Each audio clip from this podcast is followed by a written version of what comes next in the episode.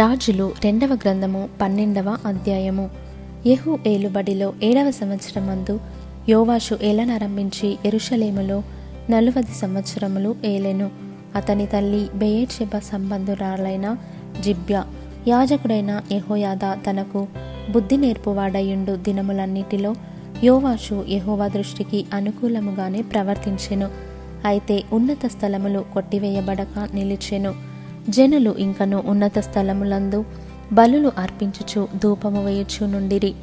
యోవాషు యాజకులను పిలిపించి యహోవా మందిరములోనికి తేబడు ప్రతిష్ఠిత వస్తువుల విలువను అనగా జనసంఖ్య దాఖలా చేయబడిన జనులు తెచ్చిన ద్రవ్యమును వంతు చొప్పున ప్రతి మనిషికి నిర్ణయమైన ద్రవ్యమును స్వేచ్ఛ చేత నెవరైనను యహోవా మందిరంలోనికి తెచ్చిన ద్రవ్యమును యాజకులలో ఒక్కొక్కడు తనకు నెలవైన వారి యొద్ద తీసుకొని మందిరము ఎచ్చటచ్చట శిథిలమై ఉన్నదో అచ్చట నెల్లా దానిని బాగు చేయింపవలెనని ఆజ్ఞ ఇచ్చెను.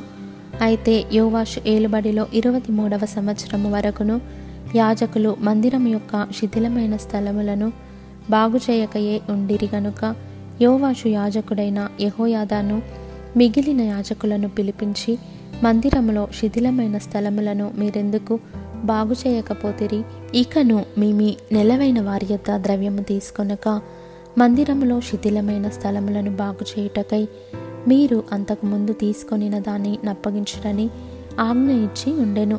కాబట్టి యాజకులు మందిరములో శిథిలమైన స్థలములను బాగు చేయుట మా వశము లేదు గనుక జనుల యొద్ద ద్రవ్యము ఇక తీసుకొనమని చెప్పిరి.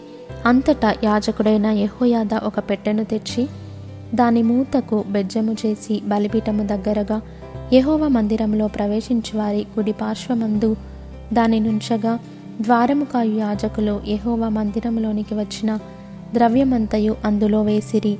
పెట్టెలో ద్రవ్యము విస్తారముగా ఉన్నదని వారు తెలియజేయగా రాజు యొక్క ప్రధాన మంత్రియును ప్రధాన యాజకుడును వచ్చి యహోవ మందిరమందు దొరికిన ద్రవ్యము లెక్క చూచి సంచులలో ఉంచిరి. తరువాత వారు ఆ ద్రవ్యమును తూచి యహోవా మందిరపు కాపరులకు అనగా పని చేయించు వారికి అప్పగించిరి. వీరు యహోవా మందిరమందు పనిచేసిన కంసాలులకును శిల్పకారులకును కాస పని వారికిని రాతి పని వారికిని యెహోవా మందిరమందు శిథిలమైన స్థలములను బాగు చేయుటకు మ్రాణులనేమి చెక్కబడిన రాళ్ళనేమి కొనుటకును మందిరము బాగు చేయుటలో ఆయన ఖర్చు అంతటికిని ఆ ద్రవ్యము ఇచ్చుచూ వచ్చిరి.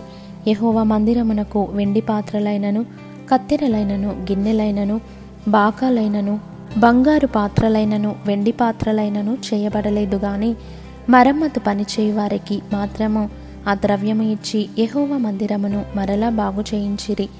మరియు పనివారికి ఇచ్చుటకై ఆ ద్రవ్యము అప్పగింత పెట్టుకొనిన వారు నమ్మకస్తులని వారి చేత లెక్క అడగలేదు.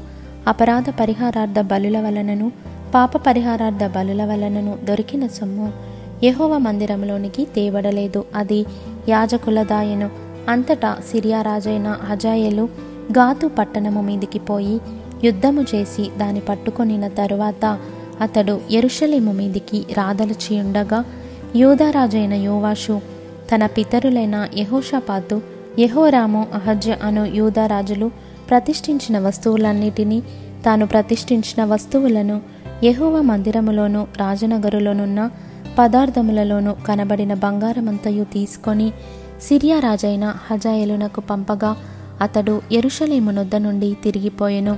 యోవాషు చేసిన ఇతర కార్యములను గూర్చియు అతడు చేసిన దానినంతటిని గూర్చియు యూదరాజుల వృత్తాంతముల గ్రంథమందు వ్రాయబడి ఉన్నది అతని సేవకులు లేచి కుట్ర చేసి సిల్లా అను చోటకి పోవు మార్గమందున్న మిల్లో అను నగరునందు యోవాషును చంపిరి.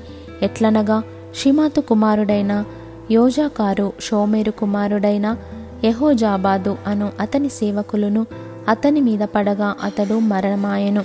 జనులు దావీదుపురమందు అతని పితరుల సమాధిలో అతనిని పాతిపెట్టిరి.